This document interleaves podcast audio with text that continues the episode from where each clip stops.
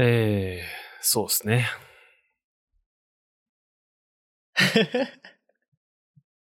お疲れの模様で。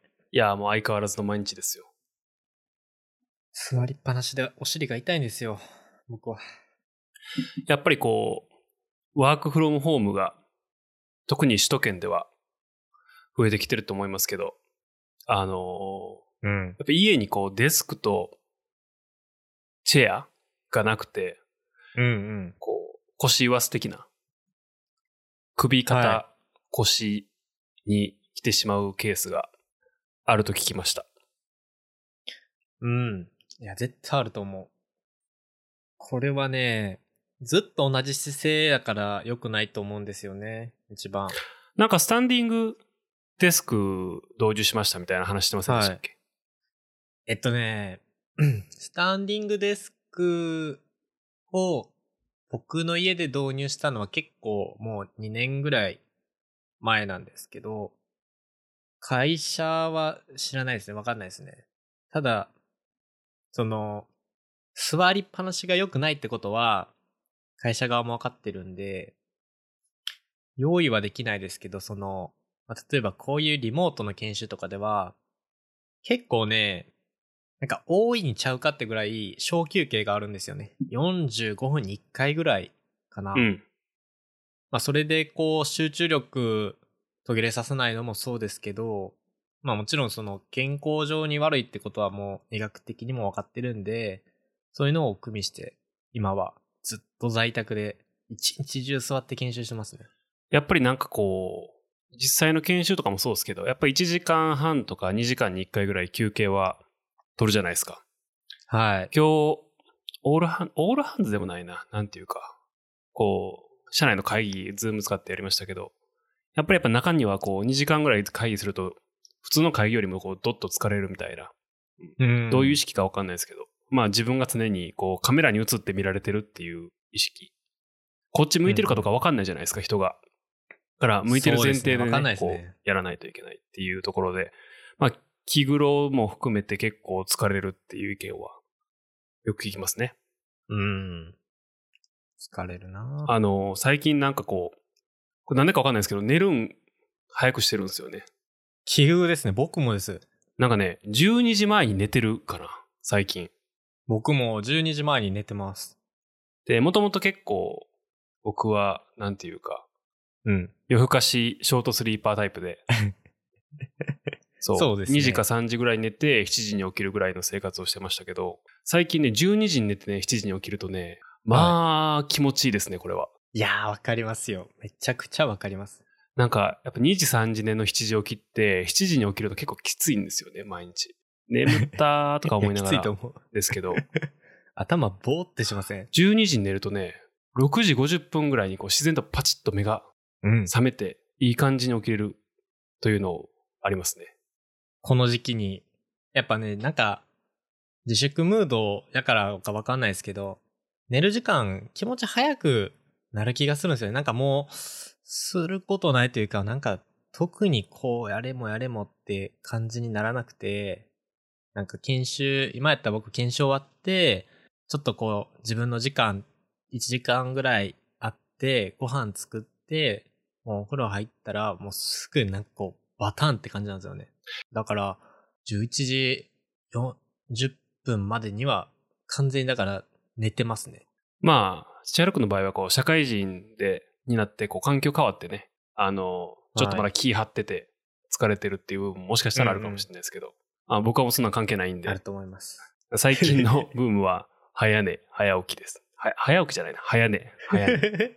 早寝なんですけど、でも早寝したおかげで、はいこの前、起きたら iPhone SE が発売されてましたよ。わいつもやったら多分これ、知ってる。おーってなる、なるんですよ。リアルタイム、リアタイで大体見て、うんだけど、今回は結構遅いタイミングで発表やったと思うんで、朝起きて、おお、出とるみたいな。SE ね。SE これいいと思いますよ。やっぱいいんですかねなんか僕どういう面でいいかわかんないんですけど、どこがいいんですか？見た目が8、中身が11 Pro って感じですよね。おー A30 バイオニックやったっけ？チップが。要は、見た目はこう iPhone8 のようにコンパクトで、ホームボタンもホームボタンもあるんですね。ホームボタンあります、あります。確か。で、カメラ機能も上がって、中のチップも最新のもので、要は処理も賢いってことで、いいとこ取りじゃないですか。しかも安い。とにかく安い。4万5千円とかぐらいやった気がしますよ。安いな。なんか、アンドロイドの方が僕勝手に安いイメージあったんですけど、なんか、アンドロイドよりも安いかもしれないですよね、普通に。そうですね。この多分、このクラスのメモリが3ギガなんかちょっと気になりますけど、でも、このサイズで、この性能でってなると、うん。なかなかね、すごい感じなんじゃないかなと思います。これ、他の携帯会社、ちょっとびっくりしてんじゃないですか。これ、出たかみたいな。これに合わせて、これがスタンダードになりそうな気はするんですけど、僕。なんかこれ僕の勘なんですけど、多分今後5年間ぐらいの、あの、法人用の、法人が契約する iPhone のスタンダードになりそうな気がしますね。ああ、確かに。あ、間違いないですね。こう小さくて。で、なんかこうネットでよく見られた意見としては、えーっと、現行の iPhone SE あるじゃないですか。現行じゃない、はいはい前のか。そのあの iPhone5 の形を最後の。踏襲した。はいはい。角張ってるやつですね。あの形で出してほしかったっていう意見が結構あるんですけど、うーん。なんか、すごく人気ですよね、あの形。うんそうなんですよね。あと、まあ、あのサイズ感、こう手のひらに完全に収まるぐらいのサイズ感が人気なように思えてるんですけど、まあでもあのサイズにしちゃうと多分バッテリー容量が根本的に減っちゃうんで、うん。実現は難しいような気がしています。なんかこう、噂によるとですけど、新規のこう、携帯を乗り換える人の率が、すごく今、iPhone にいっぱいいってるらしくて、おおなるほど。なんかそういうニュースを見たときに、今後 SE が出るっていう噂になったときに、まあ携帯を乗り換えるんだったら多分、今回の価格次第で一気にこう iPhone の iOS のユーザーが増えるみたいなニュースもどっかで見て、これ一気に増えるんじゃないかなって思ってますね、今。まあそれはあると思いますね。あの、Google Pixel 3a とか、あれ結構廉価版で出ましたけど、うんうんまあ、あの、あれぐらいの価格帯で iOS、まあ日本は多分 iOS の方が人気だと思うんで、めちゃ売れる気がします、うんうんこれは。なんかこう、iPhone のリークが出るときって、日本想像以上にざわつきますよね。まあでもね、昔よりかはだいぶ落ち着いた方ですけどね。昔はもっとこあ、そうなんや。う、うおーって感じだったんで。へえ昔の方がすごかっはいたんですか、。今はもう全然落ち着いた方やと思います。だって、まだ来てないですけど、この前ね、あの iPad、i、じゃあわ、あの MacBook が出て、マジックキーボードの話にもなって、それでもこう、ようやく戻ってきたぞって言ってこう、ぐわーってなってましたもんね。あ、そういえば、マジックキーボードもあれですよ。前倒しで発売。もともとなんか5月末とかに発売やったのが、はいはい。もうあれです。あの、注文できるようになってます。あの、浮いてるやつね。iPad が浮いてるやつ。はいはい、あの、はい浮くやつ。早めたんや。でもね、うんこれ、いや、かっこいいんですけど、でも iPad Pro を持ってるんで、ですけど、高いんですよね、これめっちゃ。なんか3万以上するんでしたっけそうで。すよ。忘れましたけど。11インチ用と12.9インチ用があるんですけど、11インチ用が3万2000ぐらい。高っ。で、HHKB より高いって言ってましたもんね。12.9インチ用が、えー、3万7000円ぐらいだったっけな。なんですよ。で、そう。ハッピーハッキングキーボード HHKB よりも全然高いんですよね。うーん。で、最近戻したんですよ。HHKB に。ほう。しばらくその Apple の純正のキーボードを使ってたんですけど、うん。そのインプットをするやつをちょっと揃えたいなっていうのになって、あの、会社も自宅も HHKB に変えた、変えたというか戻したというかうん。ですけど、まあ、これはこれですごくいいですね。こう、深いストロークのキーボードっていうのは。打っててやっぱ気持ちいいです。そうですよね。うん。持ってってるってことですか？キーボード HHKB。いや、2台あるんで。二台ある1台は普通の USB のやつで、もう1台は Bluetooth のやつなんですけど。あー、すげえ。いいな。ちょっとでも癖があるんですよね、やっぱり。あの、エイジ配列のやつを使ってるんですけど、あー、そうなんですね。例えばあの矢印キーがないとか、あー、はいはいはい。あとあの数字の列とファンクションの列が同じで、あ、ちょっと打ちづらいんかな、じゃあ。何かを押しながら押すっていうことで、シフトを押しながらとか、ファンクションを押しながら押すことで別のキーが使えるっていうので、ちょっと癖があるんですけど、なるほどな。久々に使いながらなんかこう、ああ、確かにこんなんやったなとか思いながらやってました。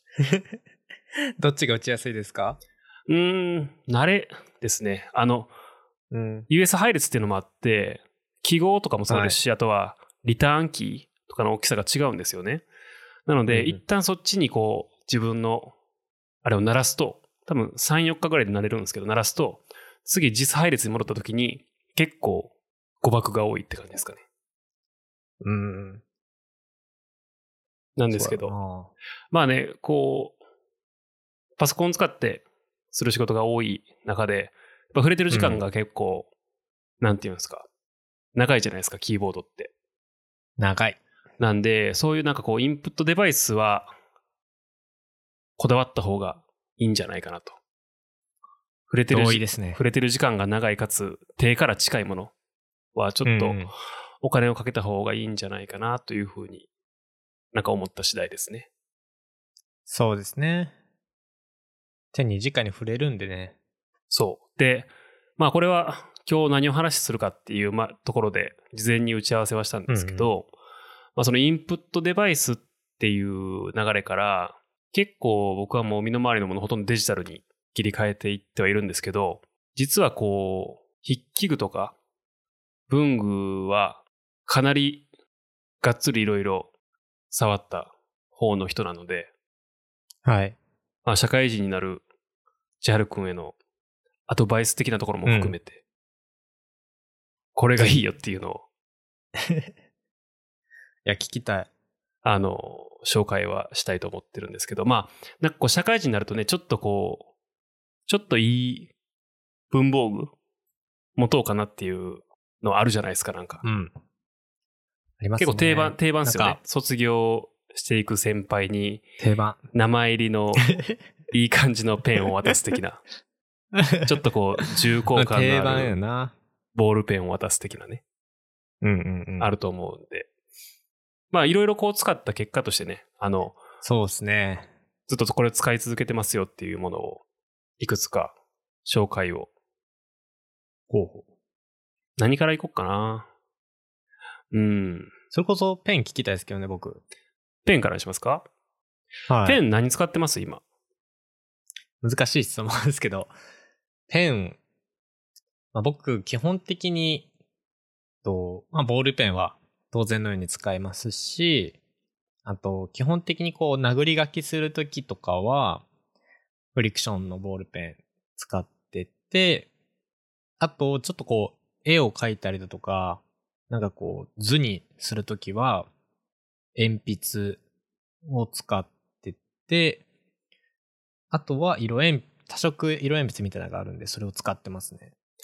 まあ、結構なんか、社会人になると、あんまりこう、シャープ、シャープペンシルメカニカルペンシルを使う機会が減るっていうのはよく言われるんですけど、僕は逆にかなりシャープペン、もしくはそれに類するものを結構使う方で、うん。あの、よく使ってるのがね、これ、ショーノート貼ってるんですけど、あの、ラミーのスクリブルっていうペンですね。普普通のペンより。りもちょっとラミーか。短いですよ。短くて、どれくらい、どれくらい長さですか？うんとね、どれぐらいの長さやろ。普通のペンの大体シャーペンって。5分の4ぐらいの長さじゃないですかね。5分の4か5分の3ぐらいの長さ。結構デブい感じのペンです。10センチとかか。じゃあ。そんぐらいっすかね。で、えっ、と、3種類あるんですけど、ボールペンと、それから、えーいわゆるシャーペン。芯が 0.7mm のシャーペンと、それから、あの、芯をホールドするペンがあるんですよ。芯をホールドする？あの、鉛筆の芯だけ抜き出したみたいなやつを中にこう、入れるっていうやつがあっはいはいはて、それが大体3.15なるほどねミリなんですけど、ペンシルの方は。まあ、これが多分使うの一番多いですかね。うーん。なんかこう、インクのペンと違って、あの、かすれがないんですよね、基本的に。絶対に書けるっていうのと、それからあとは、シャープペンシルと違って結構太いので折れない。からこううんガツガツ書いても全然耐えてくれるっていうので、一番 3.15mm のペンシルを使うって感じですかね。はあ。なんかラミーっていうとボールペンのイメージが僕強いんですけど。ラビー多分有名なのはあのサファリってやつですね。あサファリシリーズ。あのいろんなな色があるはいはい、やつで、サファリ有名ですね。ボールペンとかシャーペンとか、あの万年筆とかありますけど。うんうん。まあですね。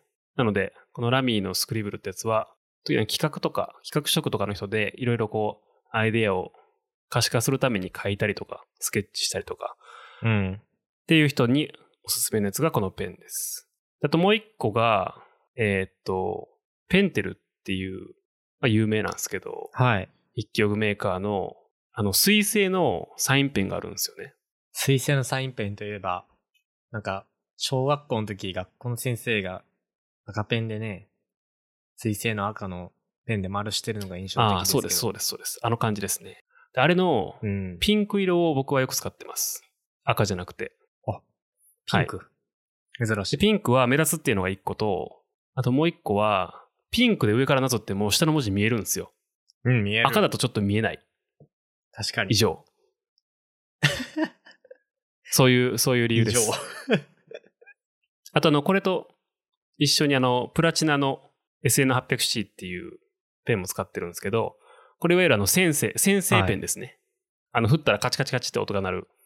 ああ、はいはいはい、はい。これも使ってるんですけど、これも一緒です。これも、えっ、と、純正の、純正かな？インクが結構ピンクに近い赤なんで、うん、なので上から書いても下が見えるんですよね。っていう理由で、それ便利ではい。すね。そういう理由で、結構水性のマーカーは、僕はピンクがかなり好きな感じです。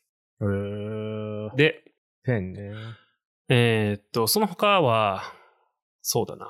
おすすめするとすれば、これ同じくラミーなんですけど、ラミー2000っていうペンがあって、これは皆さん大好き4色ボールペンですね。大好き。4色ボールペンなんですけど、えーっと、パッと見4色に見えないんですよ。ほう。ショーノートのリンクちょっと開いてもらえます？見てみましょうか。これのね、一番下のやつですね。ラミー2000ってやつの 真ん中です。はいはいはい L4014 色油性ボールペンってやつです。L416、いや、401です。401の。いや、パッと見4色に見えない。下のやつが一色なんで、ほぼ太さが一緒なんですよね。それが気に入ってまはあす。すごくコンパクトで、スリムで、かつ、継ぎ目がないように見えるっていう、すごく造形的に美しいんですけど、スタイリッシュですね。ちょっと高いですけど、まあこれを4色ボールペンとしては使っていて、まあどっか行くときとかは胸に挿してるのはこのペンが多いって感じですかね。あとはリフィルがジェットストリームのリフィル使えるんでああ、それ嬉しい。書きやすいというのはあります。まあそこら辺が普段使ってるペンで、えーっと、ノートですね。うん。ノートはまあいろいろあるんですけど、よく使ってるのは主に4つですね。4つの中でも特に使ってるのが、まずあの、これも皆さん大好きロディアなんですけど、ロディアのナンバー、多分ね、11は使ってる人多いと思います。11多いですね。あ、の、ロディア。といえば。うん、で、僕はこれを2個くっつけたぐらいの縦長の、えっと、ナンバー8 8。を使う機会が多くて、なぜかというと、お買い物とかに使うやつや。この長さがね、ちょうどいいんですよね。縦向きに使うと、うん。 to do リストに使えて、横向きに使うと、なんかいい感じの、なんか、なんだろう、キーボードの手前とかに置くといい感じになるんですよ、これ。あ、それはなかったな、発想。キーボードの手前とかに置くと、なんかいい感じに収まりがあるうーん、確かに。っていう感じです。ナンバー8は結構おすすめです。あともう一個は、えーっと、コクヨのフィールドノートっていうのがあって、はい。えー、もともとあの、測量とか建設現場で使われてたノートではあるんですけど、ハードカバーのノートブックですね。薄いんで、あ非常にハードカバータイプか。使いやすいというやつなんですけど、まあ昔は使ってましたけど、あんまり使わなくなったかな、最近は。結構使ってるんですよね。と、多分で、一番物事を考えるときに使うのが、えー、ノートの一番この下のやつの沖縄のプロジェクト A4 リングノートってやつですね。えー、大きいな。はい。あんまりあ使ってる人はそんなにいっぱいいるイメージはないんですけど、えーっと、普通に売ってます。で、何がいいかというと、まずあの、うんリングノートは180度開くっていうのが一ついいんですよね、すごく。確かに、それわかる。あともう一個は、えーっと、ミシン目が入っていて、結構綺麗にピリッと破れるんですよ。あと、個人的に一番大事なのが、スキャンすると方眼が消えるんです、これ。コピーとかするときにすると。消える、ちゃんと消えてくれる、はい嬉しいやつやな。そこがすごい好きなのと、あとはロディアを使ってるのとオキナを使ってるのも一緒なんですけど、僕結構万年筆使うんですよね。で、万年筆使った時に、このノート2つとも、あの、インクが裏抜けしないんですよ。あ、それは大事。で、モレスキンは裏抜けしてしまうんです。するな。なの、で、万年筆使い始めてからモレスキンはほとんど使わなくなりました。うんうん。で、万年筆使います？普段。じゃあ全然使わないですこれ。ね、え、使ったことはある？触ったことがあるぐらい？がっつり使ったことはない？自分用の万年筆とか持ってないですね。あの、一回こう、ちょっといい万年筆を使ってみることをお勧めしたいんですけど、あの、筆圧がいらないんですね、万年筆って基本的に。なので、うん軽い力でスラスラ書けるっていうのがあるので、これもアイディアをあのアウトプットしたりとかするのにすごく適しているっていうのと、まあ、あとは結構こう、美しいペンが多いので、うん。自己満ではあるんですけど、使ってて気持ちいいっていうのは結構大事じゃないですか。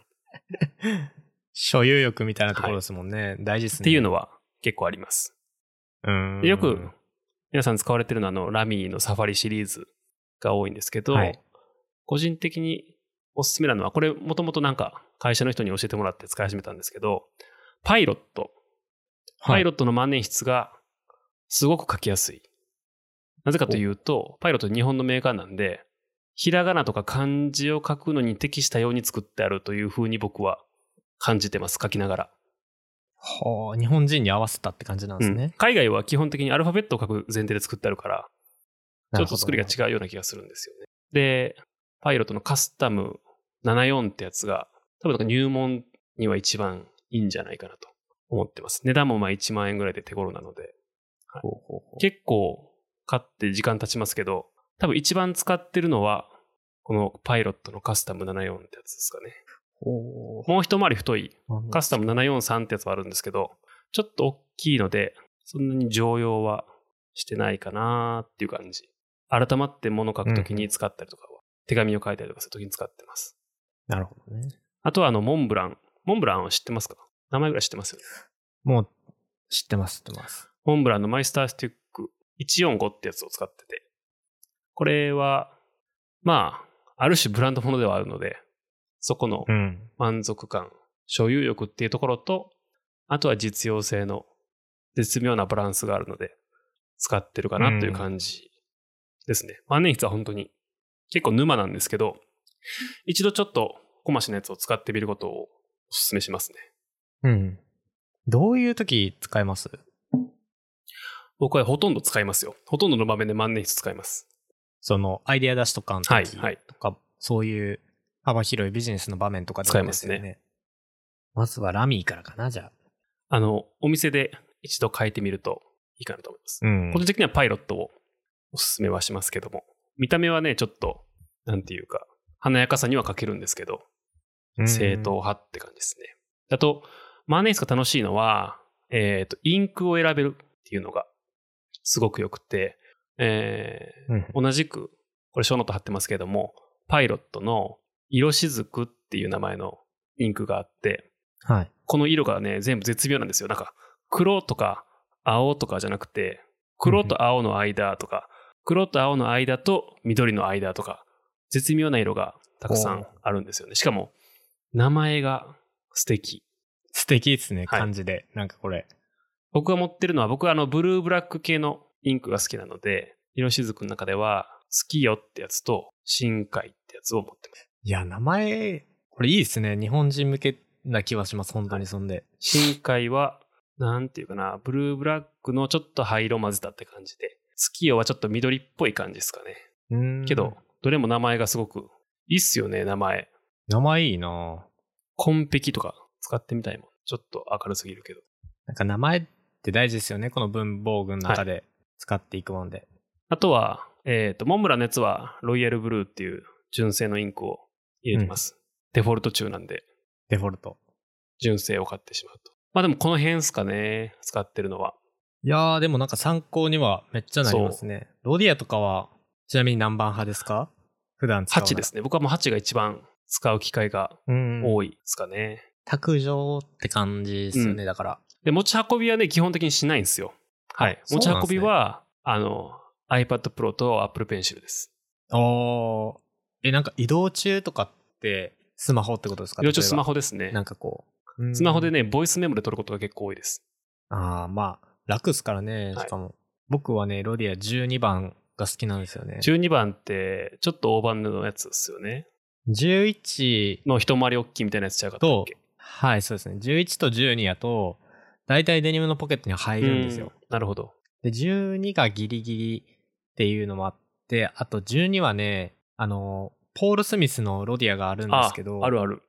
まあ、ポール・スミスってこう、まあ、デザイナーとして普通に好きで、なんかそのポール・スミスが、なんかロディアめっちゃ愛してるんですよ。ほなんか、ポール・スミスって結構アイディア、アイディアマってこうメモまで知られてるんですけど、その、アイディアを書き溜めるためにいつも僕はメモ帳を持ってるって言って、もう何百冊にもなったよって言って、その何百冊にもなったよっていうメモ帳がロディアなんですよ。うんなんか愛してやまない、ポール・スミスが愛してやまないのが結構ロディアっていうのもあって、まあ、紙が上質ってのもありますし、ロディアの紙いいっすよね。なんかそう、シンプルなデザインもそうだし、あとなんか裏に厚紙があって、片手で持ってても書けるんですよね。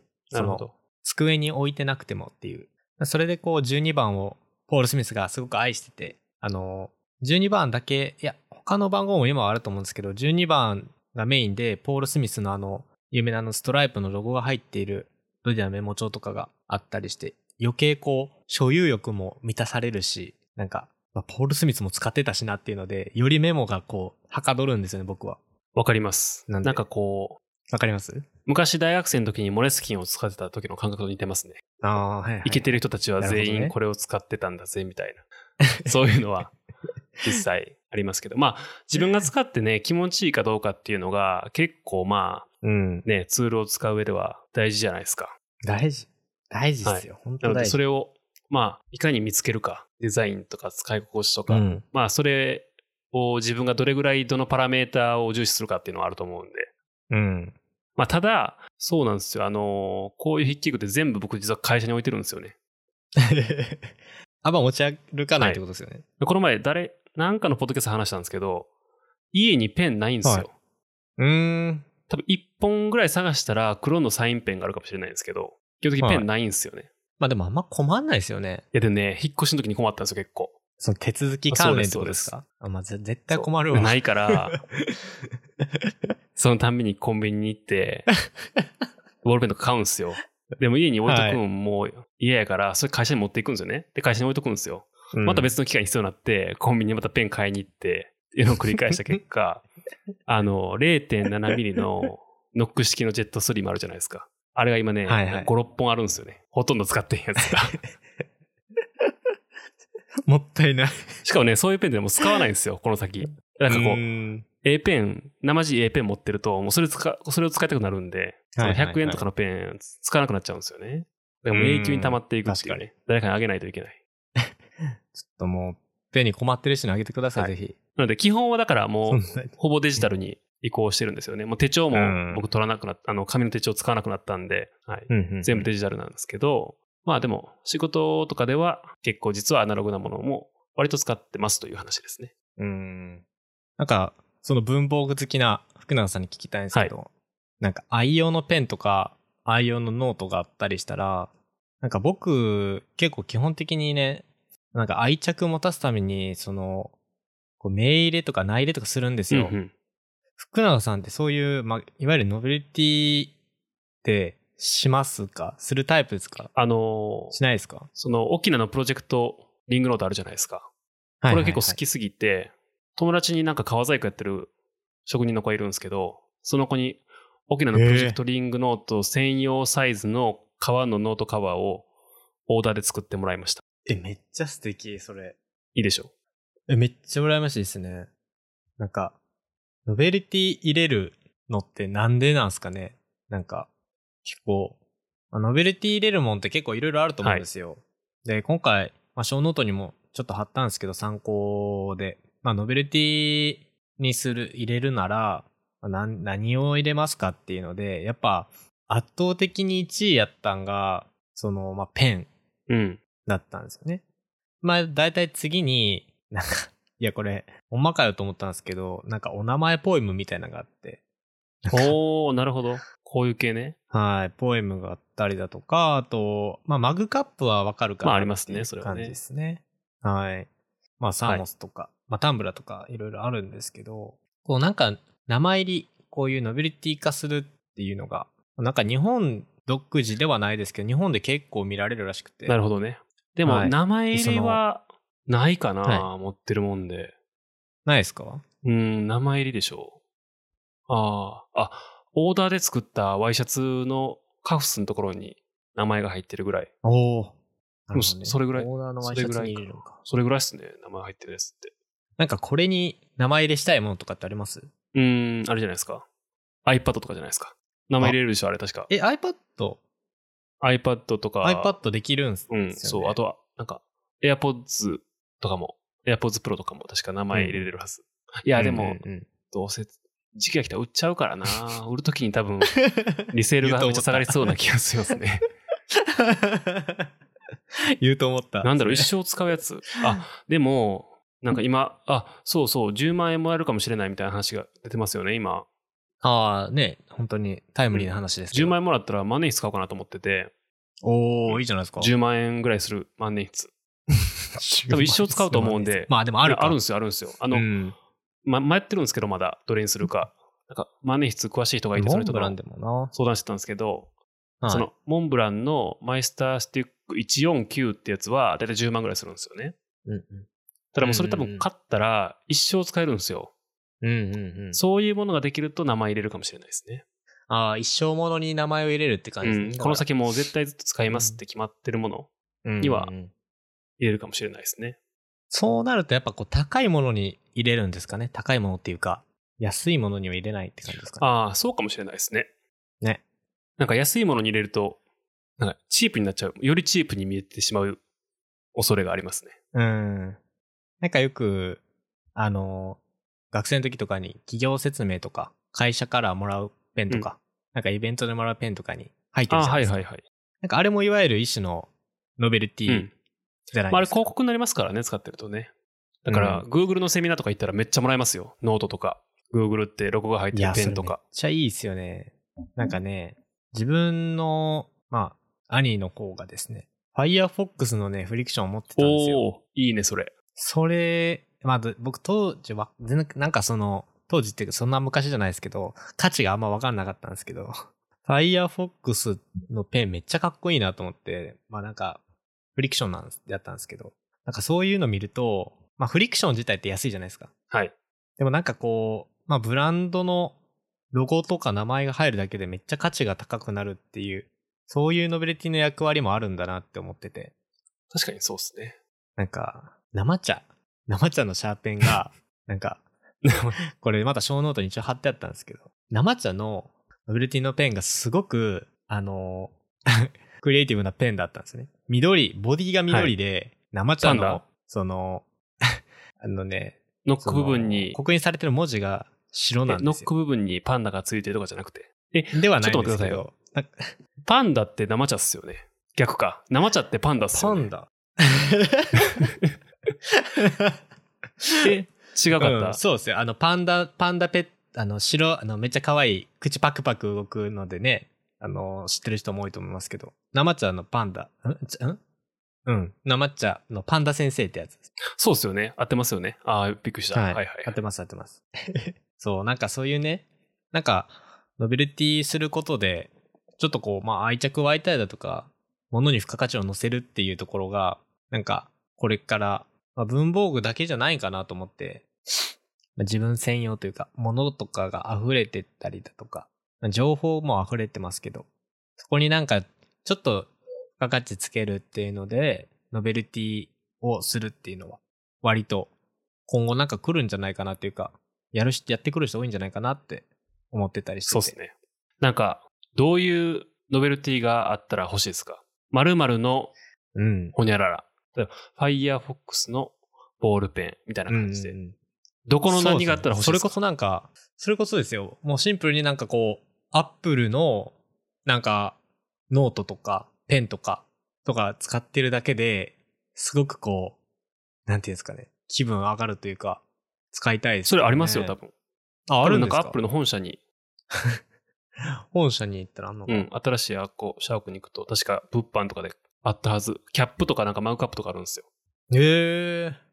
あ、じゃああるんだ。あでもあれでしょ、だから、ブルーボトルのタンブラーみたいな、そういうあれでしょ。要は、うんうんうんうんうん。何かな？かね。モビリティね。あ、でもなんかレッドブルーのロゴが入ってるコップとかあったらなんか何入れてもパワー出そうですけどね。レッドブルのコップあるんじゃないですかね。ありそうっすねなんか、ありそうですよね。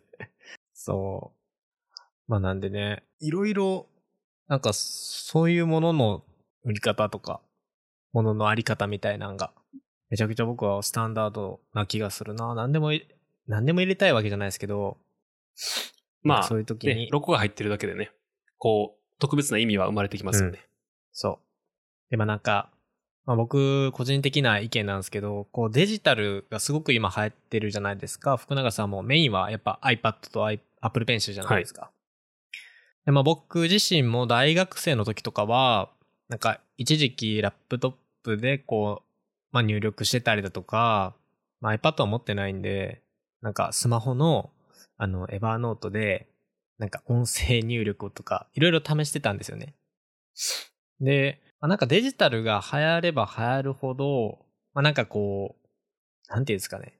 アナログの表現が正しいかわからないですけど、こう愛着じゃないですけど、デジ、アナログに戻った時のあのこう、気持ちの落ち着く感みたいなんてすごく僕はあると思ってて、うんなんかまあずっと使ってきたからっていうのもあると思うんですけどね、小学校の頃から、そういう鉛筆とか、まあ絵の具とかもそうですけど、ああいうテクスチャーみたいなもんって、心落ち着けてくれるんだろうなと思ってるんですけど、ついこの間、あのー友達に、まあ、絵描きたいから、iPad を貸してくれって言って、で、iPad を借りたんですけど、なんか、福永さん知ってると思うんですけど、ペーパーライクフィルムっていうのがああ、あるんですよねりますあります。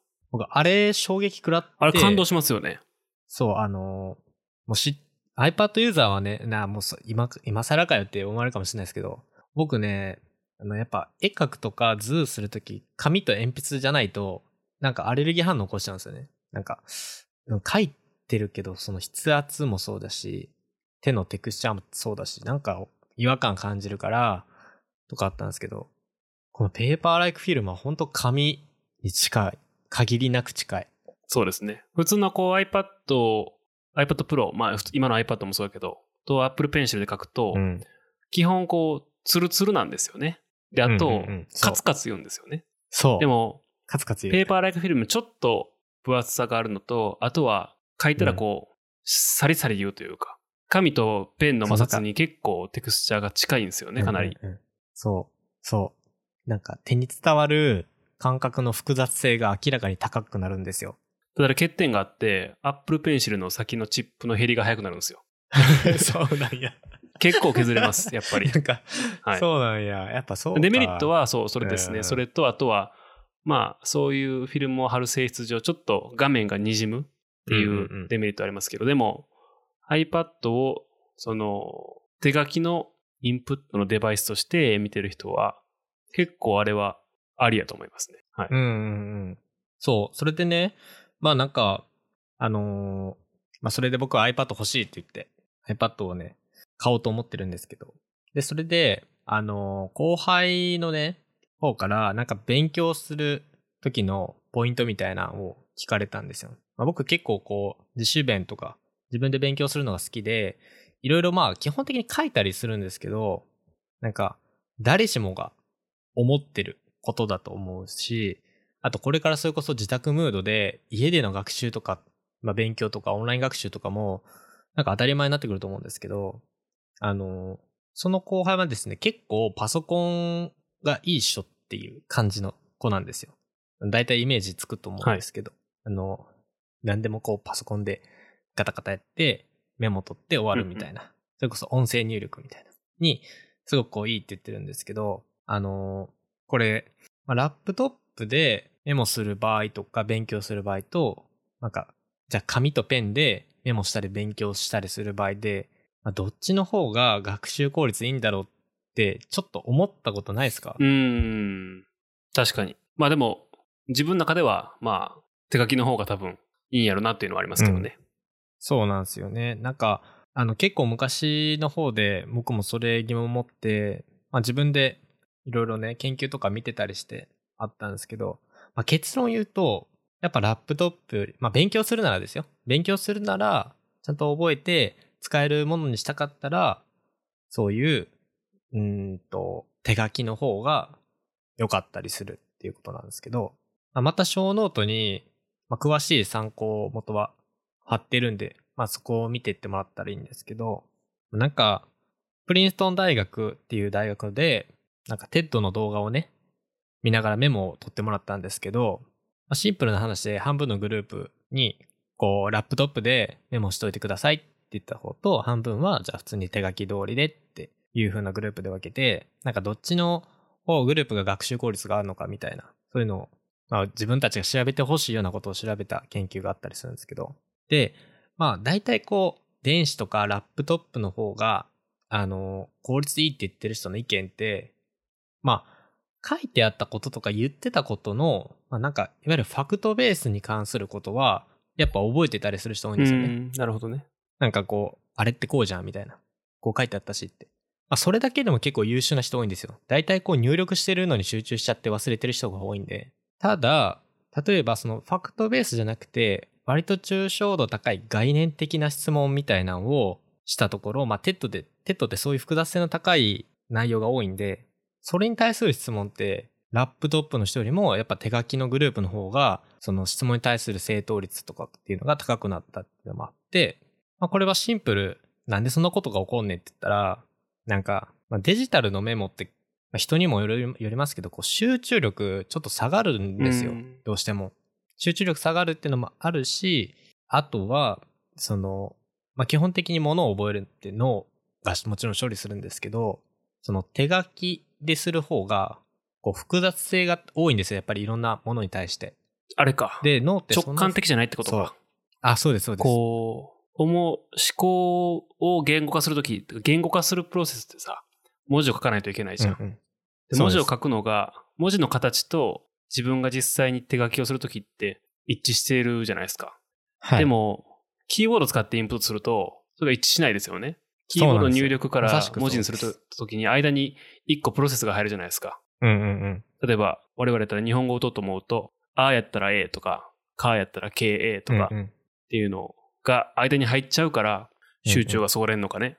ほんまに今、あの、おっしゃってくれたのと、全くその通りで、その、まあ、ぼーっとキーボード叩くって表現が正しいかどうかわかんないですけど、そういう状態になりやすくて、キーボード入力が早い人ほどそれが顕顕著で、その脳が十分に情報処理する時間がシンプルに取れないんですよね、やっぱり。大体情報を処理するのには、そういう複雑なステップを踏まえた方が、脳は定着するし、記憶力も上がるってことは、もう大体の研究で分かってたりするので、これからね、あの、家で勉強するとかもそうですし、僕も、僕自身もそうですけど、今、あの、家にいる朝の時間とかって、やっぱ自分の時間に当てて勉強してたりするんですけど、その時は、なんかこう、最低限、あの、例えば iPad を使ってる人だったら iPad の方で手書きしながらやった方が効率はいい。何でもかんでもこう、まあ、ここで言うデジタル化っていうのはこう、例えば PC とか、あと音声入力で、かん、なんかこう脳の処理をあんまり使わない、結構楽と思うような作業で済ましちゃうっていうのは、あの、ちょっともったいないので、これからなんか勉強する人は、あの、今回紹介したね、福永さんとか紹介した、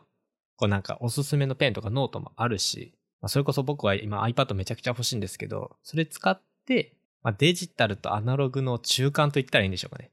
僕、それが一番いいと思うんで、そうですね。なんかそういうの使いながらね、学習効率上げていったらいいかなと思ったんで、まあそこをね、共有しようと思う、今回は取り扱ったんですけど。うん、そうですね。なんか、なかなか興味深いな。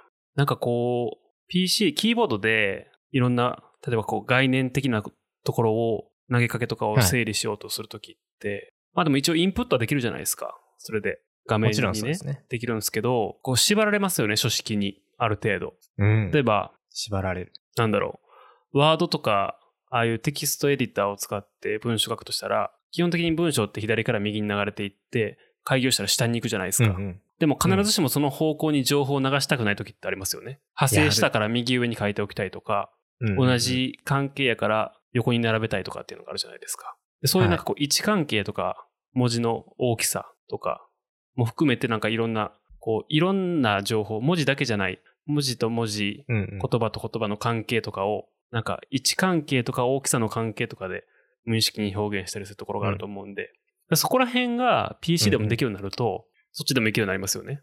まあ可能でなったらそれがね、あの、そっちの方がいいと思います。やっぱ残るし、ですよね。残しやすいし。だから、まあ iPad とかタブレット、ペンとかでインプットできるタブレット端末とかは、うん多分その過渡期にいるうんのかもしれい。ないですね。そうですね。もう、本当に、まあこれもズバリじゃないですけど、まあ記録するんだったら、やっぱ僕も、あの、デジタル派ですし、ただこう、記憶するんであれば、やっぱアナログの方が、まあ人間の脳には合ってるんで、なんかアナログデジタルの、こうよく二項対立で囚われがちなんですけど、まあしっかりとこう、シチュエーションごとにというか、まあ同じシチュエーションでもこの場合だったらこう、取引先の人が言っている結構概念的なことは、パソコンでメモってより、ちゃんとこう、すぐに手元に紙を書ける用意はしといて、そうした方が覚えやすいし、記憶に残るとか。なんかそういう使い分けができるのが一番理想なんだと思います、僕は。まあでもね、この後5年、10年経ったらもしかしたら変わってるかもしれないですよね。昔は例えば文字とかね、情報を残すのって、硬いものに掘るやったじゃないですか。そうやねでも、紙とペンになってからは、柔らかいもの、柔らかくないかもしれへんけど、その平面に対してインクを乗せるに変わったじゃないですか。はい。それも結構違いますよね。うんうん、違う。それぐらいの、昔は掘ってたんですよ。えー掘ってるなんか、えらい効率悪いことしはりますね、みたいな。そういうぐらいの違いで、昔はペンに書いてたら、インクで書いてたらしいですよ、みたいな。へえ、そんなようめんどくさいことしますねって、5年後、10年後は言われてるかもしれないですからね。確かに。近いな、その未来は。まあこれ、最後福永さんに聞きたいんですけどね。なんか、一こう、やっぱ人生の先輩で、しかもね、やっぱ福永さんって言ったら、情報処理スピードが速いので僕は。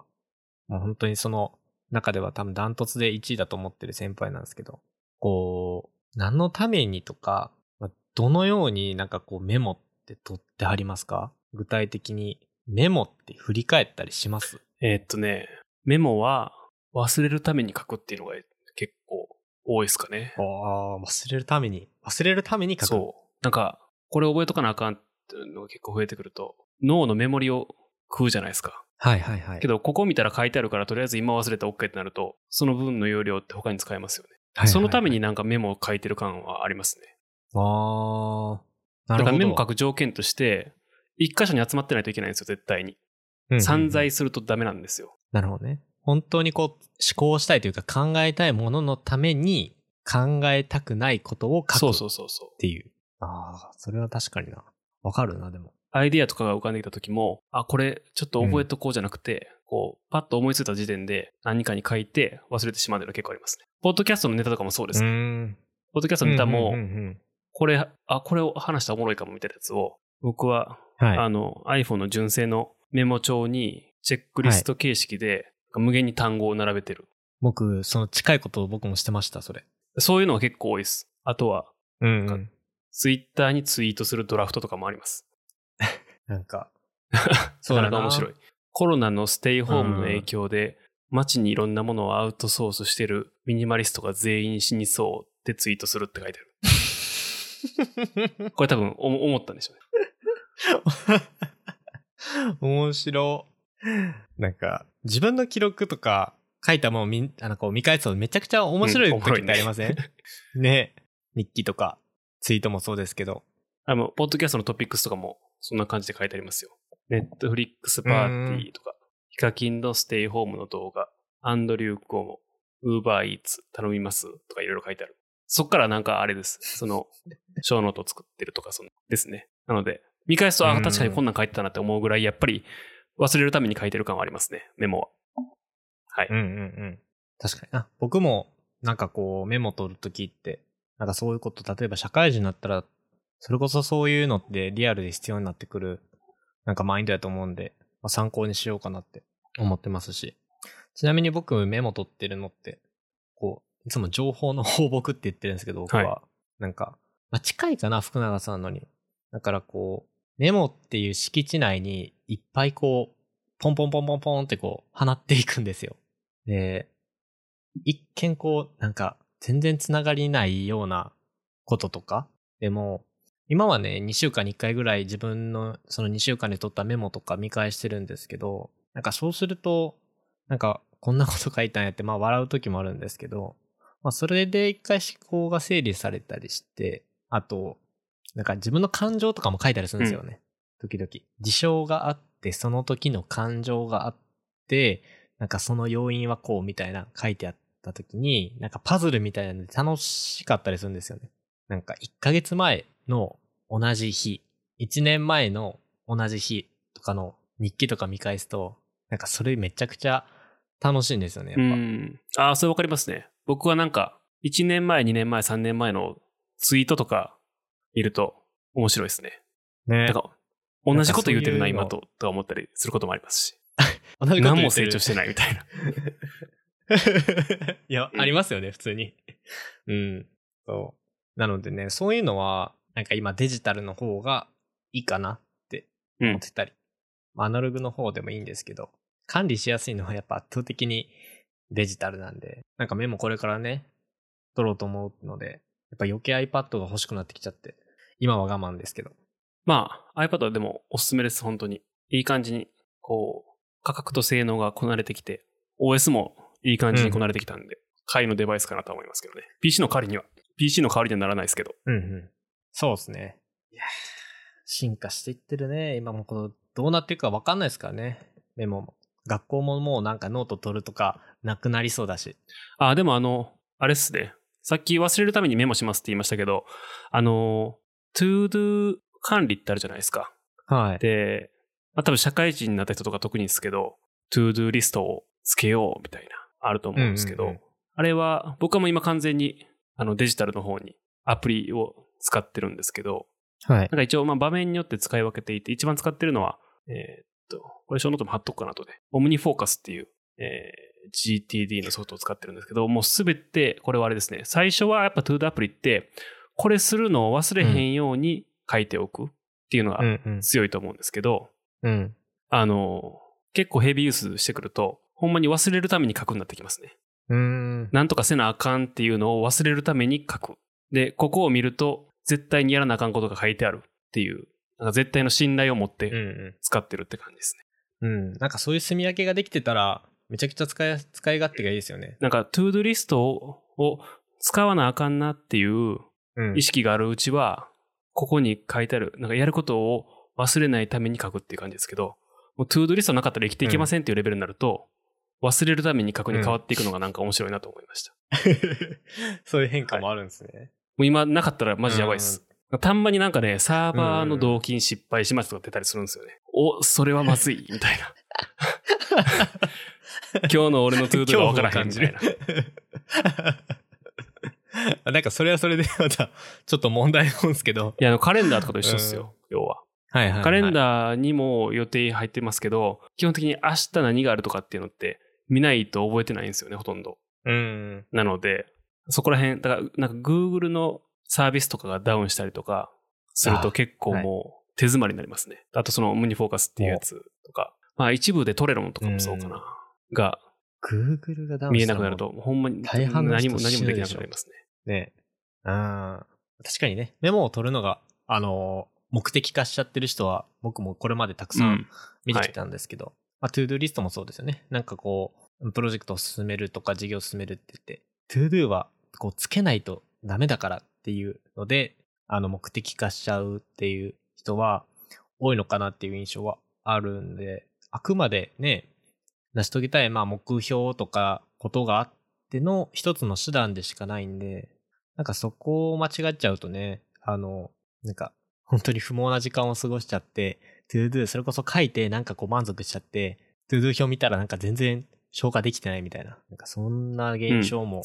起こるのが常なんで、うんそこは気をつけたいですね、特に。そうっすね。まあ、でもこれも社会人も何年もやって、ああ、こういう感じでやるのがいいのやなっていうのをなんか見つけていった感じなんで、なんかうん回り道しないと自分の、自分にとってのなんかベストプラクティスは見えにくいかもしれないですけど、まあ、いいろいろ発見も失敗もしながら、はいそうですね。み見つけていただく、自分のベストを見つけていただくのが一番いいから。それが楽しいですよね。もうなんか冒頭に説明したなんかこの、この筆記具、このペンとかこの万年筆とか、このノートいいっすよって言うまでにもう死ぬほどペンもノートも買ってるからね。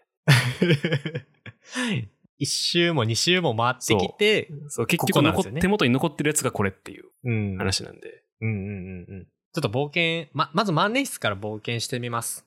万年筆結構価格的にも沼入りやすいんで気をつけてください。